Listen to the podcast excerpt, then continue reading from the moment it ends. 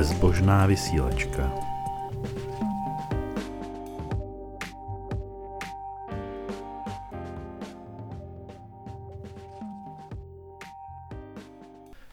Dobrý den, opět vás vítám na vlnách naší bezbožné vysílačky.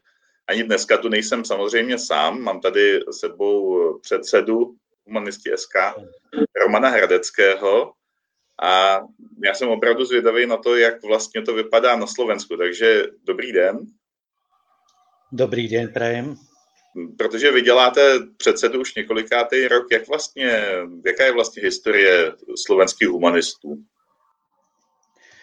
Myslím si, že taká, ako je vo väčšine postsocialistických krajinách. My sme mali to šťastie a mnohom to určilo aj naše fungovanie, že na Slovensku pôsobil Ústav vedeckého ateizmu, Akadémie vied. A bola tam skupina veľmi vzdelaných a inteligentných ľudí, ktorí si už začiatkom roku 1990 povedali, že je potrebné založiť organizáciu, ktorá bude obhajovať záujmy nenábožensky mysliacich ľudí.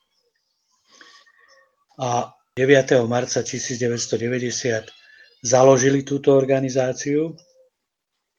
Najprv v Bratislave, potom však viaceré kluby po celom Slovensku. A z hodou okolností ja som sa tam presne v tom roku 1990 tiež ocitol.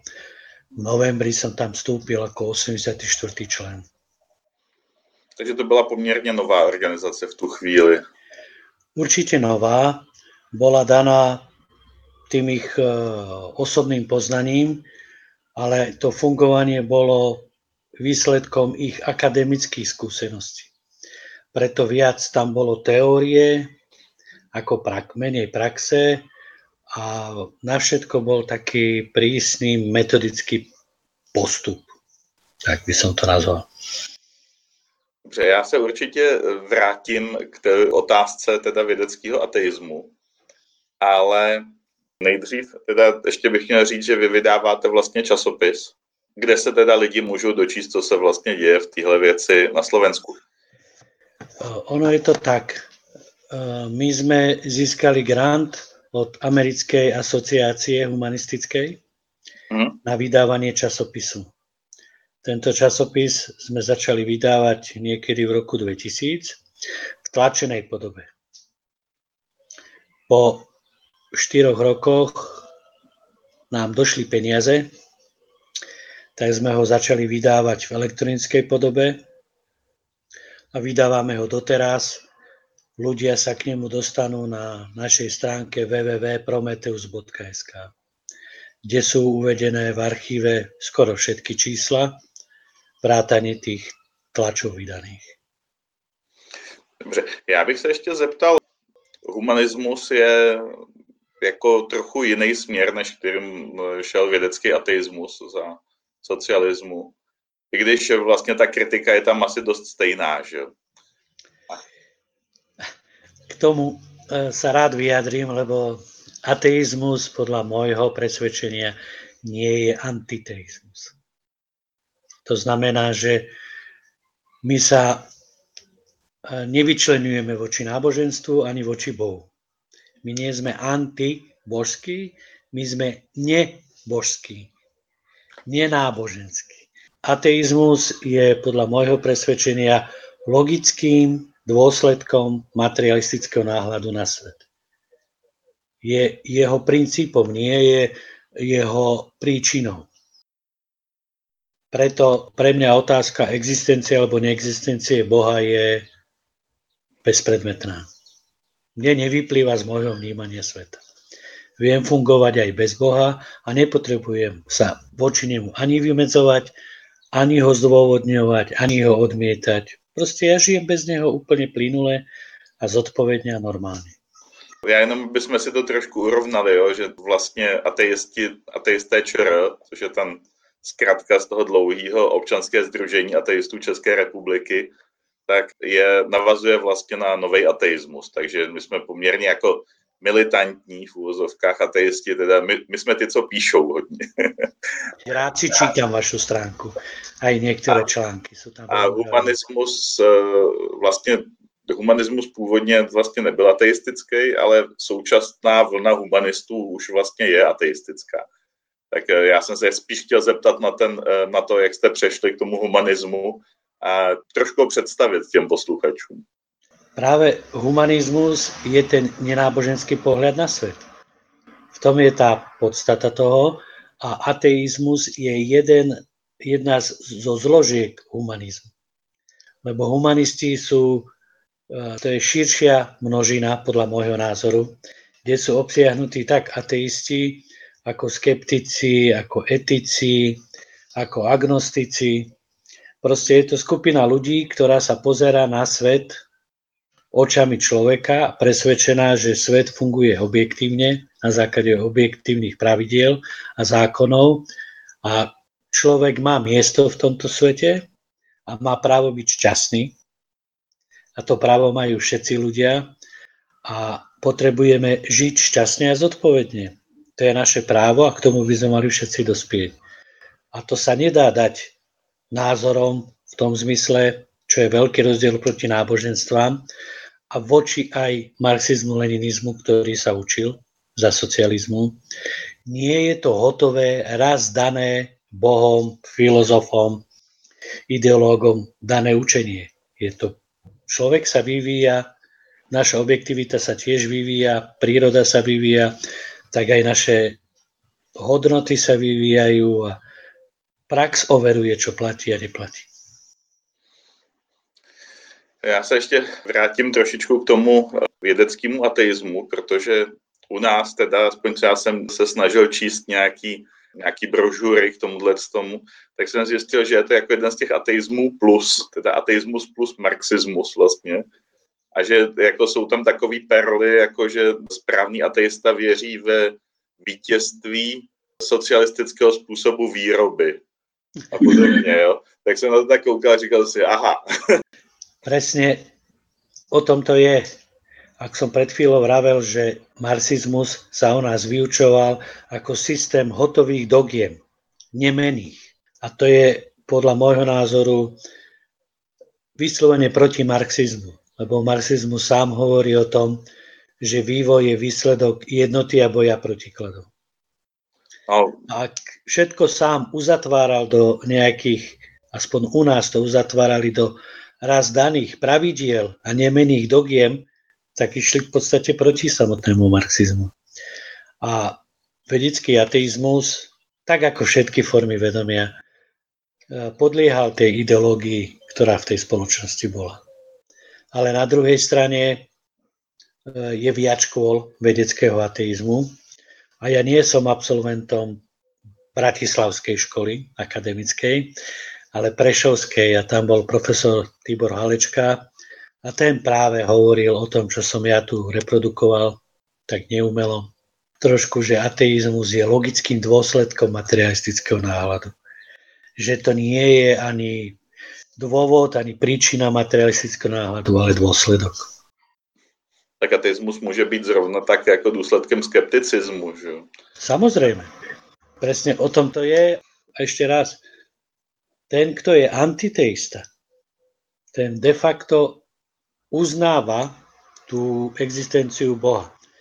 Lebo antiteizmus je morálny, to znamená, že vykrikuje, že ty si mi, pán Boh, toto spôsobil a uvidíš, ja urobím ináč, ja ťa prekonám, alebo proste je taký fanfaronský, taký hrdinský, že napriek tomu vidíš, ja ti zhodím tú sochu a čo mi ty urobíš, to sú tie formy antiteizmu.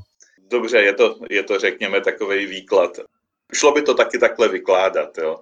Já si myslím, že dneska většina antiteistů bere spíš jako špatnou tu ideu, ne jako, že by brali toho Boha jako nějakou reálnou postavu, se kterou budou takhle komunikovat a dělat jí na schvály. Může být, a to to akceptuje.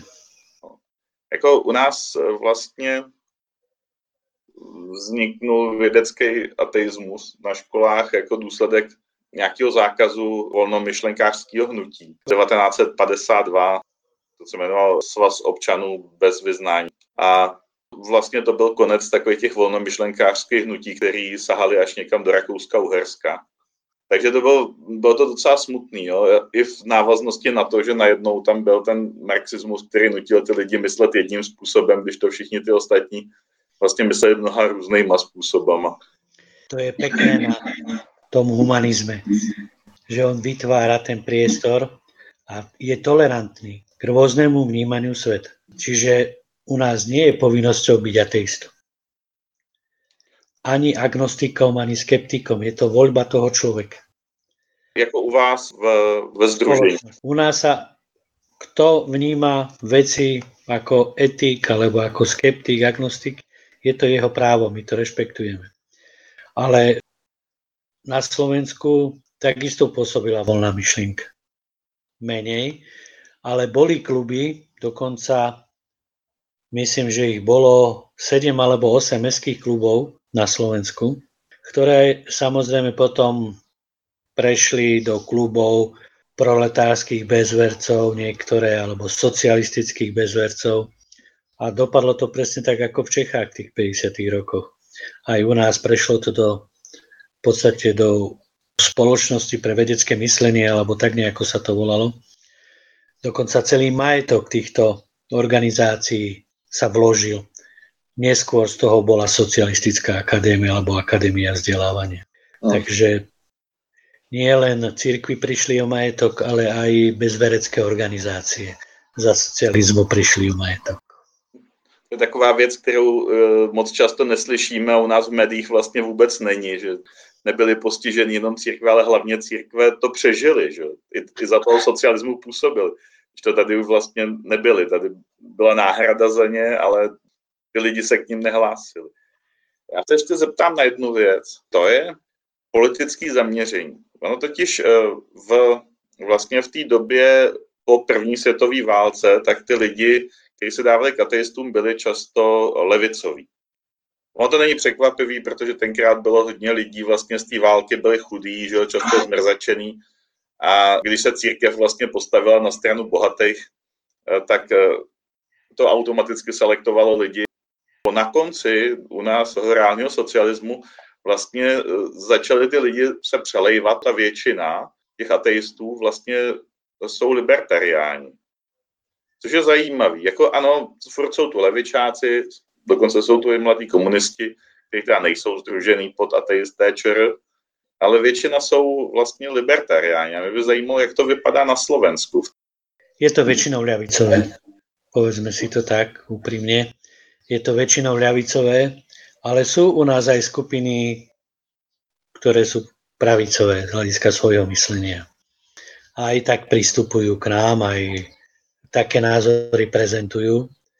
Ale u nás je možno to špecifikum, že na Slovensku v zásade nie je žiadna politická strana, ktorá by okrem Sasky, ako strana Sloboda a Solidarita, ktorá by presadzovala odluku cirkvi od štátu. Aj to v rovine len čistej teórie. V praktickej rovine nikto neobhajuje záujmy ľudí bez náboženského vyznania.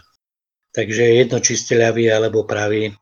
U nás prevláda veľká skupina konzervatívneho myslenia a paradoxne aj smer ako najsilnejšia ľavicová strana má v sebe výrazné konzervatívne krídlo kde dokonca iniciovali viaceré veci, ktoré ako keby betonovali tú pozíciu náboženstva, spoločnosti a církvy.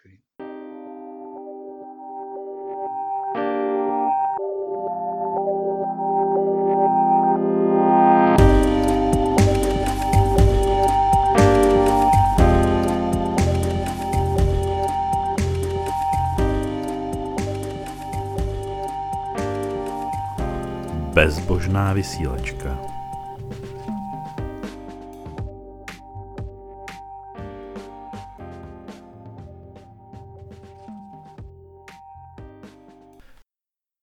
Myslím se zpátky a já se budu muset zeptat na to, jak vlastně vypadá v současnosti slovenská politika a vůbec slovenská společnost, protože k nám do Čech chodí takový trošku děsivý zprávy chvílema, ať už se to týká práv jako LGBT lidí nebo dejme tomu žen. Slovensko a slovenská spoločnosť, aspoň podľa politikov, je konzervatívna. Sociologické výskumy dokazujú reálny posun spoločnosti.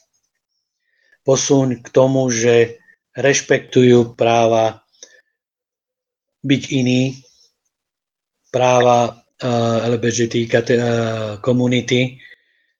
Rastie tam tolerancia až do úrovne nejakých 40-45 na právo ich existencie, voľnosť a podobne.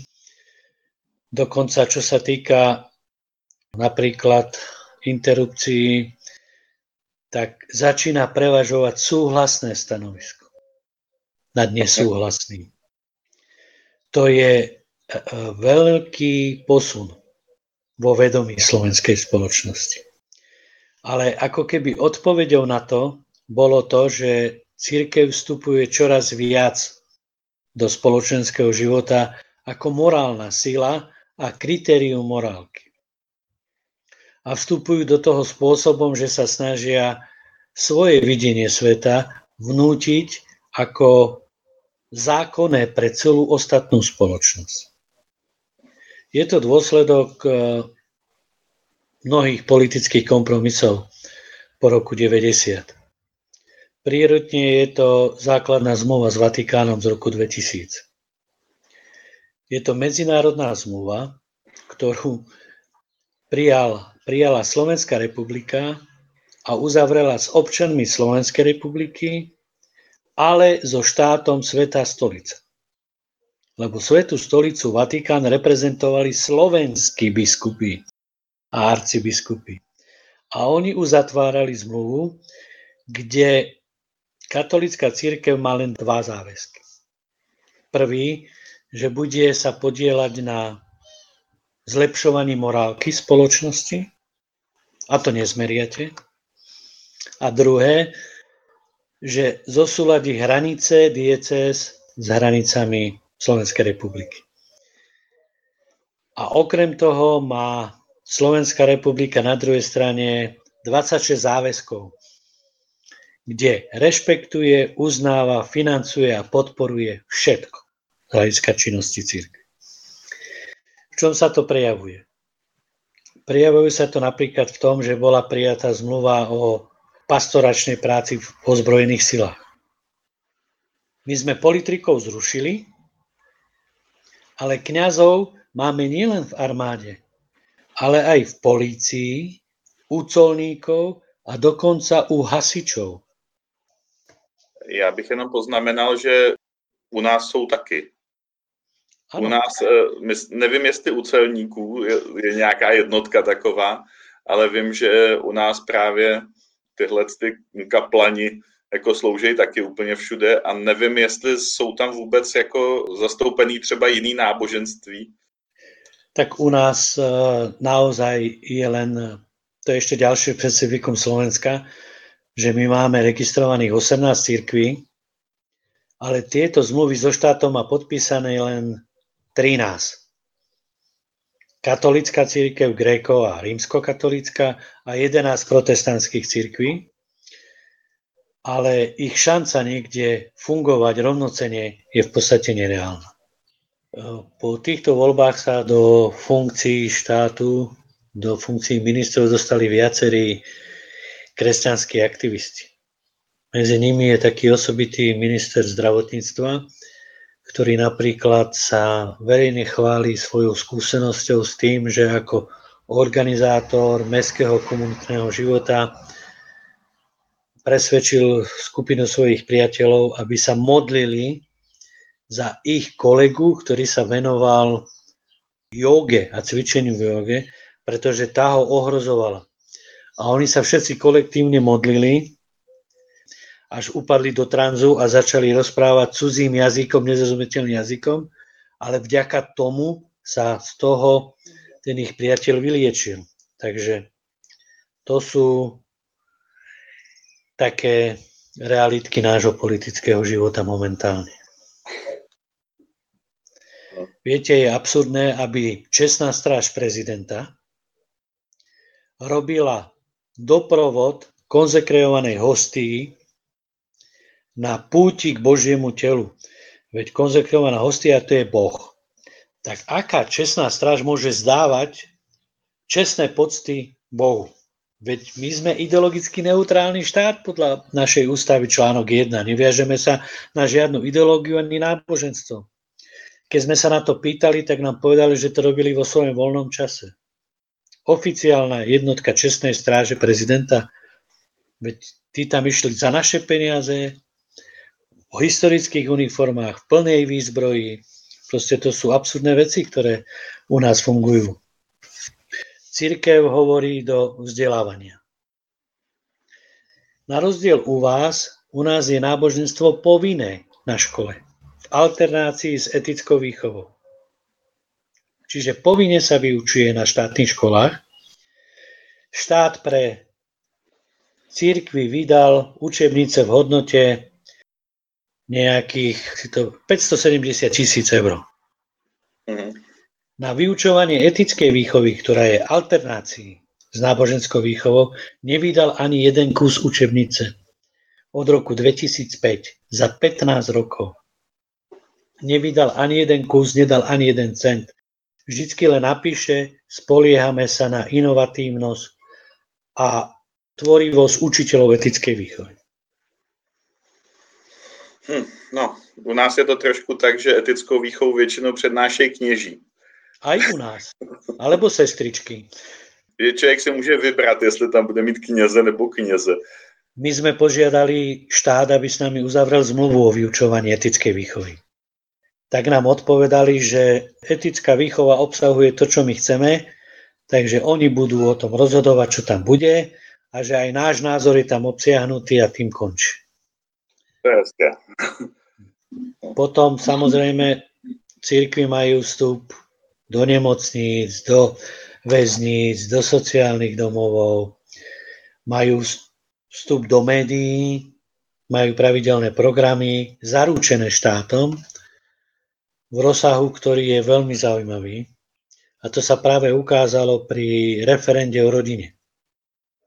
To bolo v roku 2016, keď katolická církev cez 117 občianských organizácií z ktorých 88 bolo priamo napojené na církev. A, kos, a farári v kostoloch vyzývali ľudia, aby podpísali hárky k referendu.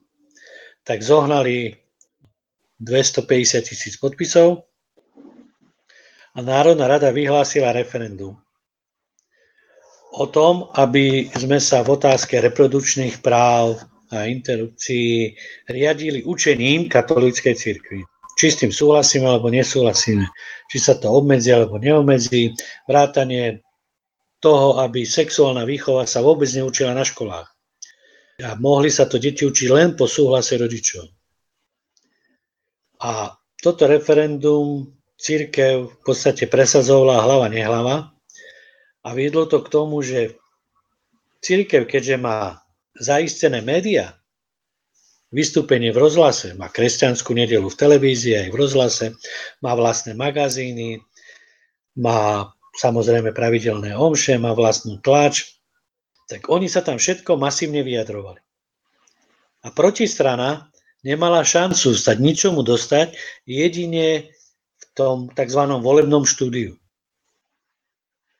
A keďže tá cena, tá možnosť osloviť verejnosť bola tak absolútne rozporuplná a protivážna, že na jednej strane masívny priestor, na druhej strane maličký potvočík, že nakoniec sa racionálne stalo to, že sme vyzvali ľudí, aby sa nezúčastnili referenda. Aby bolo neplatné. Lebo sa ho nezúčastní potrebný počet ľudí. A nakoniec sa referenda zúčastnilo 24%. A bolo neplatné. Bolo tým zmarené. A tým, to je jeden z dôkazov, že tá slovenská spoločnosť, tá tolerancia a rešpekt aj k iným videniam sveta má svoj priestor. To dokazujú aj tie sociologické výskumy. Len Politici to vidia iná, že oni presadzujú práve naopak to zakotvenie nejaké príliš radikálne toho náboženstva v televízii. To u vás sa nestalo, ale u nás napríklad sa nevysielal seriál o Ježišovi Kristovi, lebo biskupská konferencia napísala list vedeniu televízie, že s týmto seriálom nesúhlasí a že sú proti tomu, aby sa vysielal a on sa stiahol z vysielania. Pretože biskupská konferencia bola proti. Biskupská konferencia bola proti tomu, aby sa e, sexuálna výchova vyučovala na základných školách, tak sa nevyučuje. Je stiahnutá, vláda stiahla ten materiál. Takže, no a potom samozrejme, na rozdiel u vás a od vás, nám sa církvám vrátil všetok majetok, ale podpora e, církvám funguje naďalej a milióny sa vyplácajú. Dokonca minulý rok si uzavreli zmluvu, kde ako jediní majú pravidelný ročný nárast svojich príspevkov pre svoju činnosť. Ako jediní zo všetkých inštitúcií na Slovensku. Majú to vypočítané a dostávajú pravidelne milióny len z Ministerstva kultúry. Ale ak spočítame všetko, čo církev dostáva, tak je to niekoľko sto miliónov eur ročne. Z rôznych rozpočtov. U nás dostáva miliardy, no. Áno, ale klesá je podpora zo štátu. Uh, no, má i klesat. V té smlouvě, kterou máme jako napsanou, je to napsané na 30 let, já se možná vůbec nedožiju toho, že tahle země bude zbavená toho, že by tady byla na státě přisátá církev. Hrozně dlouho, že to, je, to bude skoro 70. Keď som čítal analýzu eh, Karlovej univerzity vo vzťahu k majetku cirkevnému, ktorý dokazuje, že v podstate cirkev nikdy ten majetok nemala vo vlastníctve, mala len správe, tak reštitúcia nemôže byť reštitúciou, toto je dar. Dar se nedává z cizích peněz, že jo? A jako e, je to placení z daní, takže je to placení z mých peněz a já jsem jim nic nesebral. To je, takže to není, není to dar, je to rekvizice. U nás reštitúcia má ďalšie špecifikum, že u nás reštitúcia išla za Benešové dekrety. Hmm. Čiže my máme reštitúciu církevného majetku k 9. máju 45. Aha. My nemáme reštitúciu k 30. októbru 38, keď katolická církev ešte nebola taká bohatá, lebo za slovenského štátu bola štátnou církvou, zo zákona dostala školy a ďalšie majetky, židovský majetok arizovala. To všetko jej zostalo. A keď mala ten najväčší majetok v tom 9. maji 45, tak k tomu termínu sa u nás vrátila reštitúcia pretože keby sa vrátila k februáru 48, tak tam bola pozemková reforma zo 47. roku Benešové dekréty, čiže toho majetku by mali podstatne menej. Takže oni ich vrátili k najväčšiemu možnému rozsahu, ktorý mali. To je trošku desivý. to je desivé. Aj z hľadiska právnych dôsledkov, pretože naozaj prelomili Benešové dekrety. No, u nás je to tak, že hod s tou, s tou rekvizicí teda vlastně dostali církve eh, miliardy, respektive hlavně katolická církev, ona má asi 80% z toho, co se dávalo a jsou tam církve, které za socialismu vůbec neexistovaly a taky dostali nějaký podíl. Jako je, to, je to takový zvláštní vracení, jo, když si to takhle vezmeme, ale oni měli poměrně velký vliv už předtím a mě to překvapuje, protože u nás opravdu je aktivních katolíků, to znamená těch, co chodí na mše, a o něco méně než homosexuálů. Jo? Jako já si z nich z tohohle dělám vždycky legraci, protože jako v proporcích oni chodí kolem 400 tisíc, dokonce už se neděl, mhm. nezveřejňují statistiky. Tak jako co tam dělají jo, ty, ty lidi, jak to, že, jak to, že mají takový politický vliv. Já si myslím, že i na Slovensku uh, vlastně nejsou v politice jakoby ty průměrní katolíci, ale vlastně ty radikální jsou mnohem radikálnější než průměrný slovenský katolík. Myslím si, že je to tak. To ste presne vystihol. Presne k tomuto to ide. Ja ich nenazývam radikálnych, ja ich nazývam talibánci. Viete, ja som to vysvetloval niektorým poslancom, že aký je rozdiel medzi islámským dogmatikom a kresťanským dogmatikom. Žiaden. Žiaden. Takže u nás islamofóbia a, a ateistafóbia, veď u nás sú výroky v televízii, že radšej budem bývať s moslimom ako s ateistom. No. Takéto nezmysly púšťajú tí ľudia tam. Takže u nás byť ateista znamená niekedy proste niečo nepredstaviteľné, aj keď si myslím, že sa postupne mení tá mienka. Predsa len sa darí celkom niektoré veci v tej spoločnosti presadiť. Hovorím, u nás je problém v tom, že systém je nastavený tak, že v podstate štát vytvára tabulkové miesta, ktoré financuje, ale obsadzuje, obsadzujú ich církvy. Najmä katolická církev. A opäť dochádza k tomu peknému v úvodzovkách prepojeniu oltára a trónu.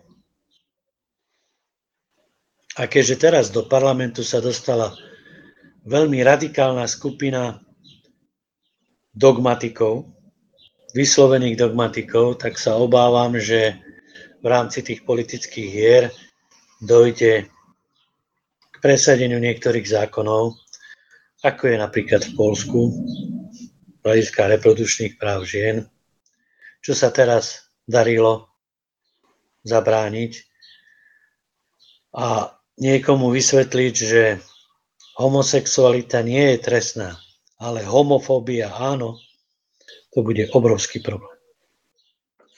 Já myslím, že jsme jako Česká republika připraveni přijmout slovenský ženy i slovenský homosexuály. To je šťastie pre nás.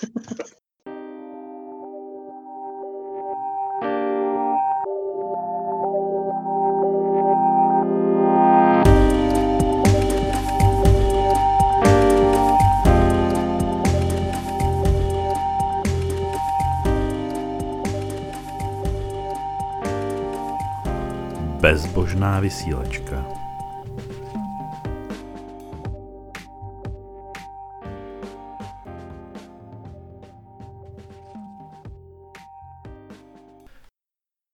Mě v té předešlé odpovědi zaujalo, jak jste říkal, že některý lidi by radši bydleli s muslimem než s ateistou. Já si teda taky myslím, že je asi docela rozdíl, jaký ten muslim je, ale ty předsudky jsou tam asi zjevný v tomhle tom. A kam až to sahá? Jak ty, jak, jaký ty předsudky vlastně jsou nejčastější, nebo kde se to všude projevuje? V prvom rade hovoria o nás, že nevieme žiť morálne. Lebo morálne žije len ten, kto žije s Bohom.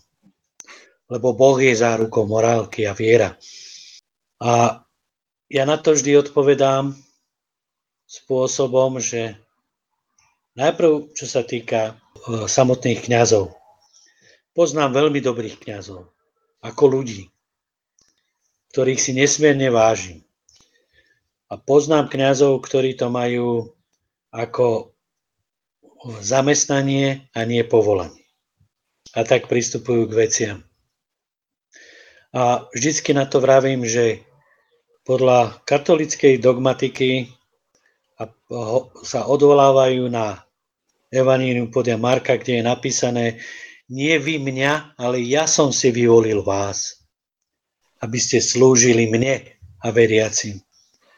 Ak skutočne Pán Boh vybral tých ľudí za kňazov a náboženstvo je to v zárukou morálky, tak ako môžu byť kňazi, ktorí na Slovensku kradnú, podvádzajú, smilnia, zabíjajú, Veď ak by náboženstvo bolo zárukou morálky, tak tí kňazi fungovať takto nemôžu. Viete, keď som bol na kongrese, Svetovom humanistickom kongrese v Paríži v 2005 roku, tak som tam išiel zo Slovenska sám a mal som sa stretnúť s kolegom, ktorý bol emigrantom od 69. roku a žil v Nemecku. A ja som ho v živote nevidel, tak som bol presvedčený, že prídem na to zhromaždenie, ináč to bolo v UNESCO, v sále, a že ho medzi tou stovkou ľudí nájdem. Ale ja som prišiel do sály, kde bolo 600 ľudí. Bielý, červený, žltý, čierny a všetci boli humanisti. Všetci mi ukazovali, že žiť bez náboženstva je normálne, prirodzené a morálne. A mal som problém toho rastia nájsť, ale nakoniec som ho našiel, až keď vychádzal cez na obednejšiu prestávku podľa vizitky. Ale ukázalo sa, že žiť bez náboženstva je prirodzené a normálne. A to na Slovensku nefunguje. Toto hodnotenie sa len pomaličky presadzuje v tej spoločnosti pretože podľa nich my žiť normálne nemôžeme. Morálně už vůbec nie. Tak tam je ta zajímavost, že když je nějaký tvrzení, který říká jako takhle to funguje, tak eh, člověk může vzít prostě data a říct, ne, takhle to ne, nefunguje, tadyhle mám data. A teď to vypadá, že náboženství, čím je pevnější, tak tím vlastně víc brání rozvoji nějakého morálního cítění těch eh, výzkumů je víc a vlastně ty děti, které jsou z těch náboženských rodin, se chovají mnohem sobečtic než ty děti z těch liberálních. Jinak určitě zajímavá je knížka Mata Ridleyho Původ cnosti, kde se vysvětluje původ morálky úplně bez náboženství. je to jako přirozená část prostě nějakého vývoje. U vás na Masarykovej univerzite funguje špeciálne výskumné centrum pre výskum náboženstva a oni sa tam venovali aj výskumu ateizmu celosvetovému. Uh-huh. To sú tiež veľmi zaujímavé informácie a oni samotní vo svojich výstupoch potvrdzujú presne to, čo ste povedal. Tiež potvrdzujú, že morálka tu bola pred náboženstvom. A že náboženstvo v podstate ako vo väčšine prípadov proste len obsadilo daný priestor a dalo tú korunku tým hodnotám a pojala ich pod seba ako svoje kritéria, svoje hodnoty. Viete, keď sa presadzuje humanizmus alebo ateizmus spoločnosti, tak v podstate verejnoprávne médiá neposkytujú žiaden priestor. U nás taky ne. Áno. Ale sem tam som videl besedy, u vás na ČT1 alebo takto, ktoré aspoň aký taký priestor dali, aj keď e, je to diskutabilné, ale u nás v podstate absolútne nie. Keď sme ich žiadali o nejakú spoluprácu, tak nám odpovedali, že pre občianske združenia nebudú robiť žiadne programy, ani spolupracovať, ale že sú radi, že sme sa ozvali, že nás pozvú, Nepozvali nás ani raz, okrem jedného vystúpenia, ku reštitúcii cirkevného majetku, kde som mal možnosť vystupovať ja a viedlo to k tomu, že do mesiaca prepustili redaktorku a už nás viac nepozvali nikde, pretože som z okolností prišiel dobre pripravený. Takže keď som argumentoval tým, že komu, lebo u vás aspoň katolická církev zverejnila správu o hospodárení. Už nekomentujem obsah, nekomentujem nič, ale zverejnili správu o hospodárení. U nás církev odpovedá v tom zmysle, že chcete vedieť, koľko máme majetku, tak si to zistíte. Chcete vedieť, ktoré sú naše budovy, pozemky, však to máte v katastri, tak si to zistíte. My nie sme zo zákona povinní vám dávať tieto informácie. Ktorá organizácia alebo občan môže toto štátu povedať? Ale církev chce čoraz viac peňazí a čoraz viac odmieta spolupracovať s tým štátom. Odmieta mu dávať informácie. Ja som to otočil presne naopak. Ja som sa ich spýtal, že komu to najviac škodí, keď nehovoria o tom, koľko majú majetku. No predsa církvi, lebo je to tak. Keby mm. ona povedala, aký má majetok, tak by neboli žiadne dohady, že ho majú trikrát toľko alebo 5 krát toľko. Možno na druhej strane by sme boli prekvapení, koľko toho majú. Pretože najväčší pozemkový majiteľ polnohospodárskej pôdy a lesov na Slovensku okrem štátu je církev. To je návrat do feudalizmu. To je návrat do feudalizmu. To je výsledok tej reštitúcie. Ono je tam taková zvláštní nábožensko-politická nostalgie po slovenském štátu, co jsem vypozoroval. Mě to trošku děsí.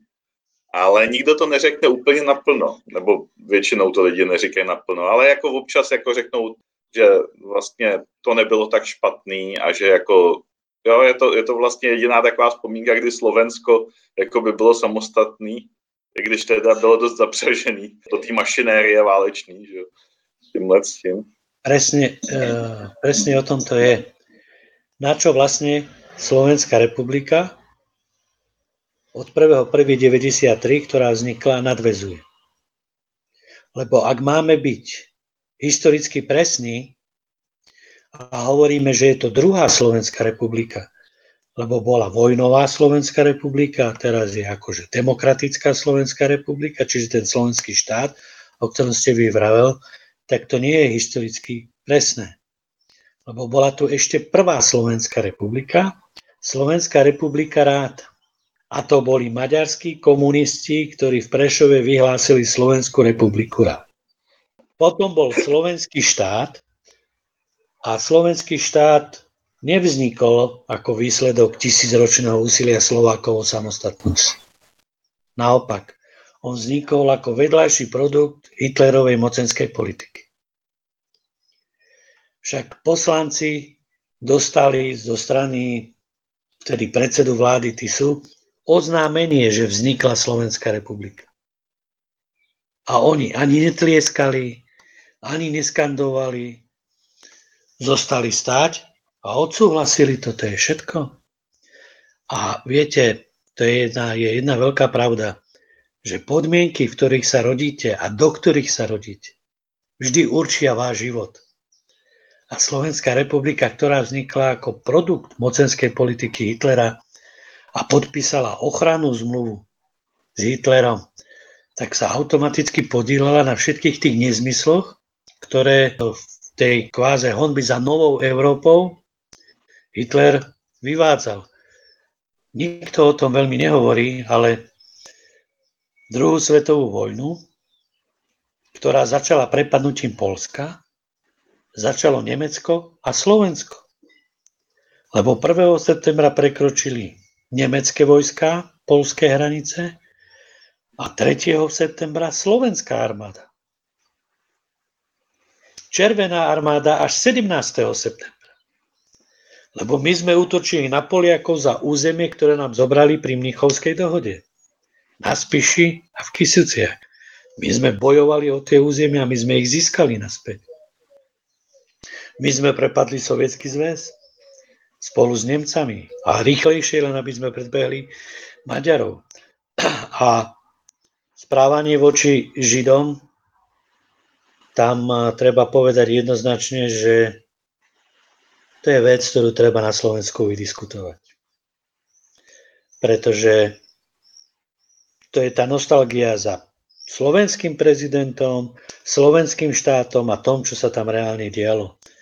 A myslím si, že bol to vojenský prokurátor Anton Rašla, ktorý povedal veľmi presne, že možno, že na Slovensku sa žilo lepšie ako v niektorých okolitých krajinách. Že tá ekonomika tu bola celkom dobrá, ale za akú cenu? čo sme všetko museli urobiť, aby sme mali trošku viac peňazí. Ako sme museli pomáhať Nemcom v na západ, na východ, čo všetko sme museli urobiť voči vlastným spolupčanom židovského pôvodu a podobne. Viete, my sme to iniciovali. My sme iniciovali vysťahovanie Židov zo Slovenska. A ďalšia absurdita, my okrem Chorvátov sme boli jediní, ktorí za to platili. My sme platili 500 ríských mariek za každého vyvezeného žida. Chorváti nejakých 25, my 500. Čo pri kurze 1 ku 10 bolo 5000 korún. A čo je úplná absurdita, my sme prijali zákon, ktorým sme ich zbavili, keď opustili územie Slovenska, štátneho občianstva. Aby sa k nám ani vrátiť nemohli, aj keby to prežili. Takže v tomto je tá oficiálna morálka tohto slovenského štátu úplne cestná a hrozná. A to je niečo, na čo my nechceme nadvezovať. Ani nenadvezujeme. Len tá nostalgia za kvázi prvým samostatným slovenským štátom a to prepojenie s Tisom ako kňazom je proste u niektorých kruhov veľmi intenzívna, ale myslím si, že tým, že sa schválil zákon o Slovenskom národnom povstaní ako štátny sviatok a štátny zákon, ako to, na čo nadvezujeme, sa podarilo vytvoriť istú takú hrádzu týmto tendenciám. Na druhej strane, kým sa o tom nebude normálne rozprávať, vecne diskutovať a vysvetľovať, tak vždy vzniká šanca nejakými ilegálnymi, tajnými kanálmi rozširovať rôzne nezmysly, rôzne rôzne báje a polopravdy a vykladať ich za fakty. Tak já jsem hlavně chtěl ještě se zmínit o Kotlebovi, že jo, v tomhle, v téhle spojitosti, protože ten vysloveně má tuhle tu, eh, hraje na tuhle tu nostalgii, že. A vlastně si ho, řekněme, katolická církev takhle vychovala. Je to pravda, ale eh, aj tam v katolické církvi objektívne treba povedať, sú kruhy, ktoré sa od neho dištancujú. A zase sú kňazi, aj veľmi vysoko postavení, ktorí ho prezentujú. Viete, katolická církev, podľa môjho názoru, vždy v spoločnosti pôsobila tromi smermi. Jeden smer bol ten, ktorý vždy spolupracoval so štátom. Vždy. Potom bol druhý smer, ktorý bol v opozícii voči danému štátu alebo danému smerovaniu. A potom bol neutrálny smer. A nech sa vyvinula situácia akokoľvek, vždycky mali tú správnu skupinu, ktorá mohla ťahať tú cestu katolickej, katolicizmu ďalej. A Kotleba je jednoznačne využívaný a možno aj zneužívaný na presadzovanie niektorých tých katolických myšlienok. On podľa mňa v ekonomickej rovine je skôr ľavičier ako pravičier, ale v hodnotovej rovine je nebezpečne konzervatívny. Nebezpečne konzervatívny a absolútne netolerantný. No. Ale musím vám povedať, pretože to bol môj šéf. Ja som z Banskej Bystrice a on bol županom Bystrici čiže hejtmanom po vašom. Napriek tomu, že keď prišiel na úrad a ja som pracoval v jednej príspevkovej organizácii v múzeu ako riaditeľ, tak na lísku mal 5 mien a mňa tam mal napísaného medzi tými piatimi menami, že ma okamžite vyhodí. A za celú dobu, čo tam fungoval, ma nechal vo funkcii. Zobral mi osobné ohodnotenie, nedal mi odmeny, neustále mi posielal kontroly a tak, ale nechal ma existovať. To nehovorím ani v dobrom, ani v zlom. To je proste realita. V něčem je pragmatický. Je pragmatický, presne tak. Je tam taková, takovýhle problém u vás ve společnosti? Jako, že by že když je někdo ateista, tak že by měl problém s tím, nevím, třeba sehnat místo. Bylo to takhle diskvalifikovalo přímo? Keď som kandidoval na funkciu riaditeľa múzea a išiel som do výberového konania, tak počas kresťanskej nedele v slovenskom rozhlase priamo vystúpil kňaz ktorý nehovoril o mne menovite, ale hovoril o tom, že ateisti usilujú o miesta byť riaditeľmi múzeí a to predsa patrí cirkvi a je otrasné, ak ho tam schvália. Toto bolo v priamom rozhlase celoslovensky vysielané napriek tomu som sa riaditeľom stal. Takže... Církvě patří místo ředitele muzea? Áno, to je ich priama pozícia, ktorú by mali mať. No, no, možná by mohli být v muzeu i jinde.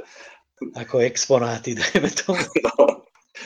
Ale na druhej strane stretol som sa aj s tým, že na Omši priamo vystupovali proti mne s tým, že aby ľudia ma nevolili, keď som kandidoval za mestského poslanca, lebo som ateista.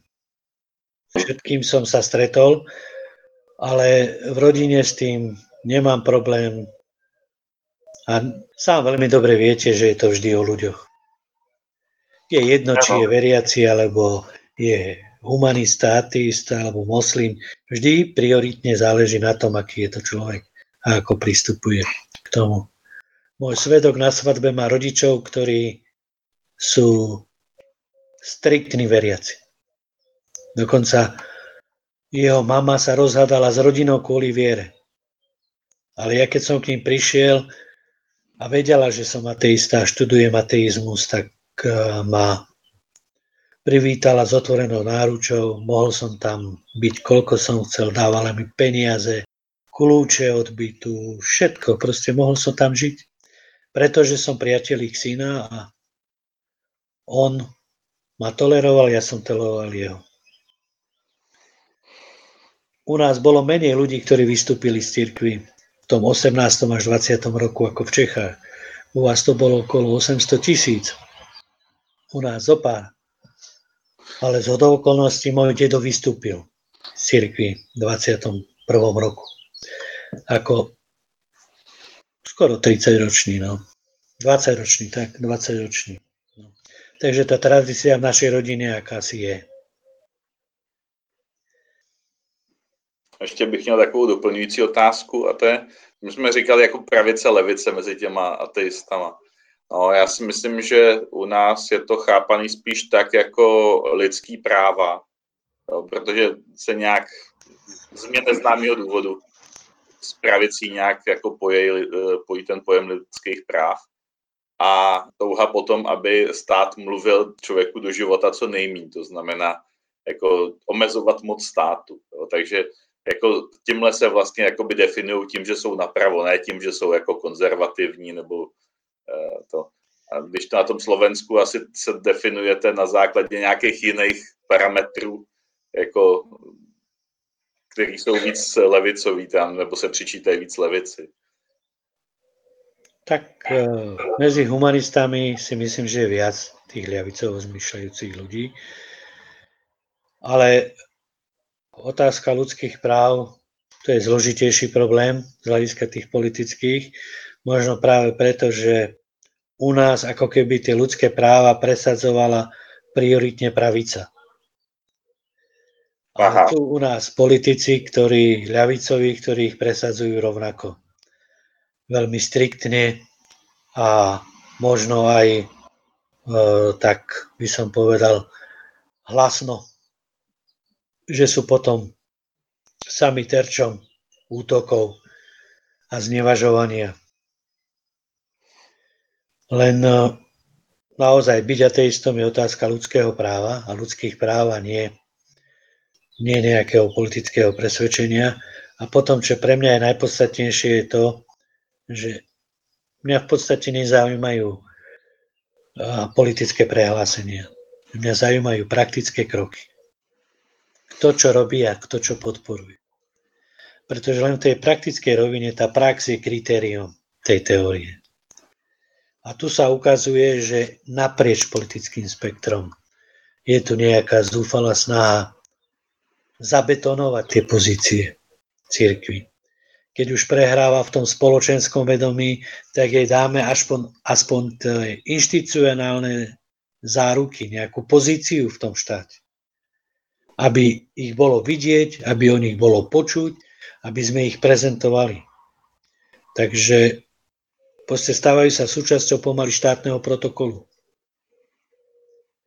A to je ten nezmysel pretože štát by mal, aspoň u nás je to v článku 12, byť rovnaký k ľuďom v ich právach a dôstojnosti. A ak niekoho pozitívne diskriminuje, alebo diskriminuje niekoho pozitívne na základe jeho svetonázoru, tak potom musí rovnako pristupovať aj k iným svetonázorovým skupinám. Ale u nás toto platí len v tej akademickej deklaratívnej rovine. V praktickej rovine ste sa stretol vy, že by štát v Českej republike podporoval ateistov? Tak e, my jsme to od nich ani nikdy neočekávali. My jsme spíš e, trošku čekali, že třeba budou média kritičtější k tomu, když se děje nějaký nesmysl, jedno z jakého důvodu, teda včetně církevních ale spíš jsme se setkali s tím, že vlastně ty média jsou pro církevní. Jo. Aj u nás je to presne o tom istom, ale nás ani nepustia do tých médií verejnoprávnych. Zo zákona majú povinnosť poskytovať rovnováž. Viete, podľa sociologických výskumov je 25% občanov na Slovensku nenáboženských. No a kde sú? Keď začínate otázku ščítania ľudu a evidencia náboženského vyznania, tak u vás sa to na budúci rok zisťovať nebude. To ještě není úplně jistý. Teďka, Je to isté.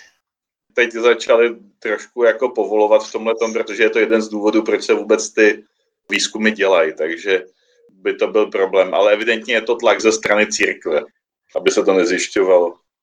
U nás sa to povinne zisťuje, a viete, ako sme my boli zaradení? My sme boli zaradení do kolónky náboženské význanie a začala odpoveď. Áno, som rímskokatolík, evanielik, e, baptista a tak ďalej. A 19. pozícia som bez význania a 20. mám iné náboženstvo. Čiže ateisti, humanisti sa dostali do kategórie náboženského vyznania v položke bez vyznania. Toto je vedomá manipulácia a viedlo to k významným štatistickým chybám. Takže sa k nenáboženskej pozícii priznalo len nejakých 13% ľudí. O 10 minimálne o 10% menej, ako v spoločnosti reálne funguje. Teraz sme urobili takú ofenzívu, rokovali sme so Slovenským štatistickým úradom, dokázali sme im že ich výskumy vykazujú o 10 až 18% viac ľudí bez náboženského vyznania, ako vychádza zo ščítaniu ľudu, že urobili metodickú chybu pri tej otázke a dosiahli sme to, že do Národnej rady na schválenie k ščítaniu ľudu ide zákon, kde otázka o náboženskej príslušnosti už znie takto. Som bez náboženského vyznania, nie bez vyznania, lebo to je dehonestujúce, každý máme nejaké presvedčenie. A, podru, a druhá odpoveď je, mám náboženské vyznanie a potom je C, rímskokatolík, evanielik a tak ďalej. Čiže nás dali na prvé miesto. A ak sa toto potvrdí a prejde to Národnou radou, tak som presvedčený, že počet ľudí bez náboženského vyznania pri ščítaní presiahne určite 20% A už, viete, nie je podstatné, či sme 25% 13% alebo 60% menšina, to už je väčšina, ale že sme významná menšina, ktorú štát nesmie ignorovať a musí zohľadňovať jej potreby a záujmy. O tom sú tie ľudské práva. O tom je to postavenie ktoré my sa musíme snažiť v nejako spoločnosti presadiť. A ja sa zatiaľ ich snažím presvedčiť, že keď chcú podporovať tú církev a to náboženstvo, ja proti tomu nič nemám. Ale nech podporujú rovnakým spôsobom humanistov. Nech rovnakým spôsobom podporujú ľudí bez náboženského vyznania. Môžu byť humanistickí pastori v armáde práve tak ako náboženskí Môžu byť humanistickí poradcovia vo väzniciach? Môžu byť. Štát musí podporovať aj humanistickú výchovu na školách alebo etickú humanistickú výchovu. Nemôže dojsť k tomu, že naozaj nevydá učebnicu 15 rokov ani kus. Ani jeden kus učebnice. Dokonca on vydával len pracovné zošity. Ale to si žiaci museli kupovať. na vyučovanie náboženstva dostávali zadarmo tie zošity. A proste to sú absurdity, ktoré e, v našej spoločnosti fungujú a my musíme hrať na to, podľa môjho názoru, aby sme mali rovnaké práva. To myslím, že je dobrý závěr. Doufám, že se uvidíme na nějaký společný akci nebo třeba u vás, když ještě nebude pokračovat epidémie. To je presne to, čo som vravel. My máme tie pravidelné ceny humanistov. Tento rok máme 30 rokov a robíme v tom novembri. Budeme robiť takú tú, tie ceny humanistov plus tú konferenciu, kde by sme boli naozaj radi, keby ste prišli a prezentovali to vaše postavenie v Čechách a čo vy vidíte vy ako prínos pre ten humanizmus a pre našu spoločnosť, prínos toho humanizmu v Čechách a na Slovensku v tej praktickej rovine.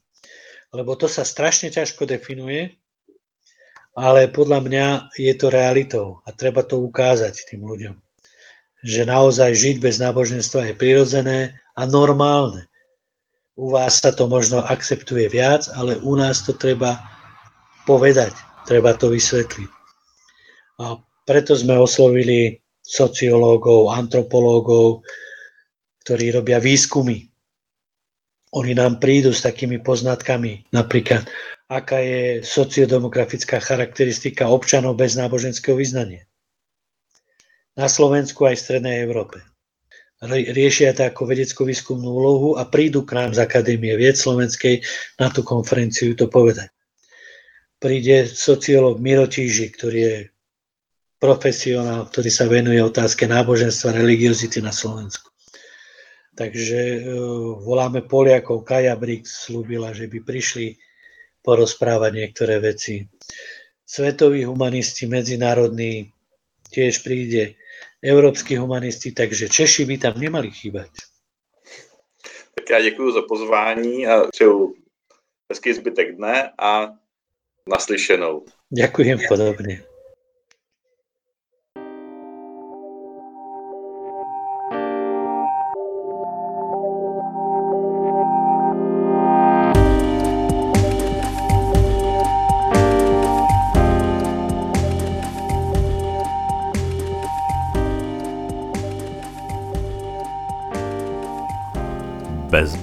Bezbožná vysílačka.